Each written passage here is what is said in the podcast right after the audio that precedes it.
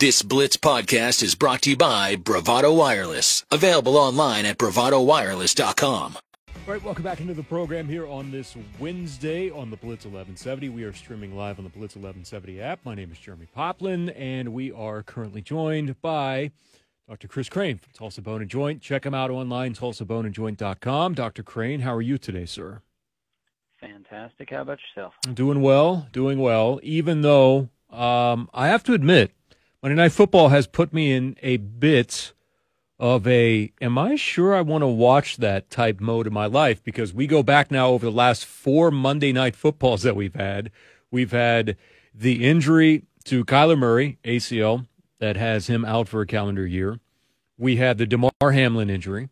We had Aaron Rodgers rupturing his Achilles tendon. And then one of the more well, awful visual images that I can remember in a game in at least a little while from this previous Monday night with Nick Chubb. So, yeah, I don't know if I really want to tune into Monday Night Football next week, Doc, is I guess what I'm saying. It's feeling a little gladiatorial this year for sure. yes, it is indeed. All right, well, let's start there with Nick Chubb. I sent you a message earlier. This is not the first time that Nick Chubb has had an injury like this trying to come back from a knee dislocation. This is number two on the exact same knee. It seems like it's unprecedented that someone at this level would be able to come back from that. Now, I hesitate because I never want to be the type of person that says, "No, you you can't do this," or someone doesn't have the ability to. M- maybe he does, maybe he doesn't. But this is a very steep hill that he has to climb, having to come back from almost the exact same injury that he suffered in college. Yeah, it's just uh, really unfortunate, really unlucky. I mean, it, having this happen to you once already, and like you talk about, such a long recovery, the amount of willpower and stamina and determination that he would have had to have to get through that, and then to have it happen essentially all over again has got to be just demoralizing. Uh, in this type of injury, the main thing we worry about is trauma to the blood vessel or to the nerve. I mean, these are high enough energy injuries that we're worried about even just the basic blood supply, the basic things that the limb needs. And so th- these really kind of get you back to basics on does he even have a pulse in his foot anymore when you see that kind of injury happen. Uh, it's not uncommon depending on how the direction of the, the dislocation, on how it dislocates, uh, for that to be injured, and that can be 25 to 50 percent of these injuries. And so, uh, initial kind of unofficial reports I'm hearing are that that's that blood vessel is still intact, the nerves are okay, and to get away with that twice is in itself lucky. So, what happens inside the knee when you when you see an injury happen like this? Uh, what type of failures are we talking about? Even outside of you know uh, blood flow and then and then the nerve that we just touched on there. What is actually going on inside the knee with injuries like this? All of the ligamentous support, all the ligaments holding this knee uh, in location and in place are at risk, and it just depends how he gets hit, how the knee dislocates, what direction things uh, get pulled or pushed to decide what the injury ends up being. Uh, this is I mean, ACL, PCL, MCL, LCL, all of those are at risk. All of those can be ruptured in these type of injuries. Uh, it can be total rupture. It, they are typically something that will need a repair. Very, very few of these are just allowed to heal on their own. They, and when they do, they have worse outcomes. So especially for him who's trying to get back to a high level of athleticism, he is looking at almost certainly multiple ligament repairs – there could be associated fractures. I have not heard that that's been ruled out. This is a long recovery and it is extensive surgery. There was a report that came out earlier um, by someone at ESPN, and it basically had said, it was like, I was told there was initial discussions of potentially needing two surgeries. Well, I, staging multi ligament surgeries is pretty common from what I understand. Uh, you go in and you probably repair uh, ligaments early, reconstruct and, and graft ligaments late. So you would probably do like in, in a particular order, like MCL first, and then at a later point worry about the ACL and, and PCL tear? It, it doesn't seem like people have this opinion that you got to go in and fix everything right away when that's not necessarily the case on something that is as devastating as this. Right, and there's not necessarily a rush to go fix anything that's not the blood supply. The ligaments, we want to fix them, but it's not emergent. It's not something that we need to get in there right away. We can deal with things like any swelling that might occur. And these are surprising because in a lot of these dislocations, the capsule of the joint that kind of surrounds the entire joint often tears. And so the swelling that you typically see with things like an isolated ACL tear that can swell very, very large you don't always see that level of swelling in a knee dislocation because the capsule's torn. So the balloon, so to speak, doesn't inflate. It, it has ruptured too, and that it can allow that fluid to escape. And so even just the swelling picture is very different in these. But uh, all that to say that you don't have to rush to repair the ligaments, and you definitely don't have to rush to try to do it all at once. It, it's better to uh, kind of take things stepwise sometimes. So, in the worst case scenarios, Dr. Chris Crane joins us from Tulsa Bone and Joint. I remember a player several years ago by the name of Robert Edwards, and he had a pretty bad injury along the lines of this while he was playing on the beach. I think it was like a sand volleyball game.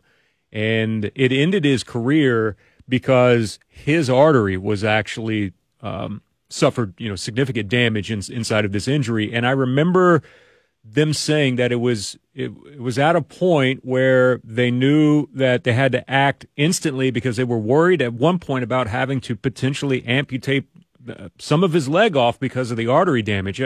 In in the worst case scenarios when these happen like this, how instantly do you have to react to get in there just to double check that something like that has not gone on?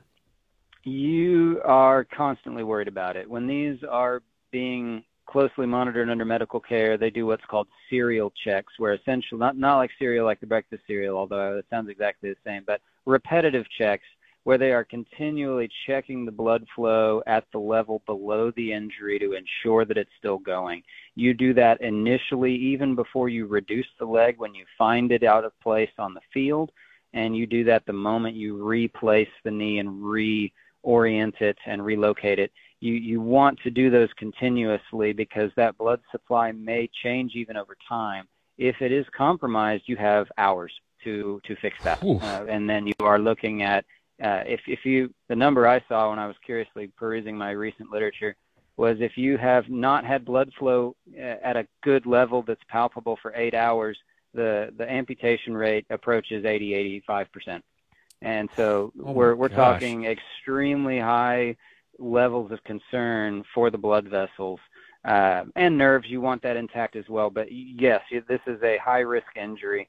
Uh, typically, uh, in general, athletics less commonly injures the artery than, say, car wrecks. But that's not very reassuring when that number is still double digit percentages of number of people that, that do lead to those injuries and with potential nerve damage. If I'm not mistaken, I believe a Cowboys player had this similar type of injury and he had nerve damage, and that led to the drop foot issue. So it's good mm-hmm. news that he does not have the nerve damage as well. Yes, and that can be very slow to heal when that's present. If the nerve is even just inflamed, irritated, not necessarily completely severed, uh, that healing can take a very long time. Nerves are very slow with their return and their sensation and their motor function. Um, and so any kind of foot drop, uh, any kind of numbness, tingling, that's a definite concern because that recovery time is extremely uncertain. Another thing we worry about just in general is that the lower leg has muscles divided into what are called compartments, and there's there's multiple compartments there and a trauma this severe can cause swelling even inside those compartments and lead to what's known as compartment syndrome. And that can also affect your blood flow. That can also affect your sensation to your foot. And that's also an orthopedic emergency when it occurs. So this is by no means a small injury. This is uh, uh just astounding to me that this is the second one to have to endure. Um, and I'm, I'm hopeful for a good recovery for him, but um, this is something that can be fraught with complications. And ultimately, I think a good recovery would be walking without pain, running without pain, getting back to normal daily activity. Anything above that to me is gravy. I want to see him return to sport, but it's a very tall order the first time, and now not, let alone the second time he has to go through this. All right, quickly. Uh, I know this is not your your field of expertise, but we did have a Colorado football player receive a hit in a game late on Saturday night, and as a result of that hit, suffered a lacerated kidney. Uh, he's not. He, he's at minimum out now. They said three to four weeks. Uh, but Doc, I, I, watched the hit. It was it was pretty brutal. What he? I mean, it, without having medical uh, personnel that's there, he said I probably wouldn't have have known that that even happened. But how serious of a situation is that with a lacerated kidney?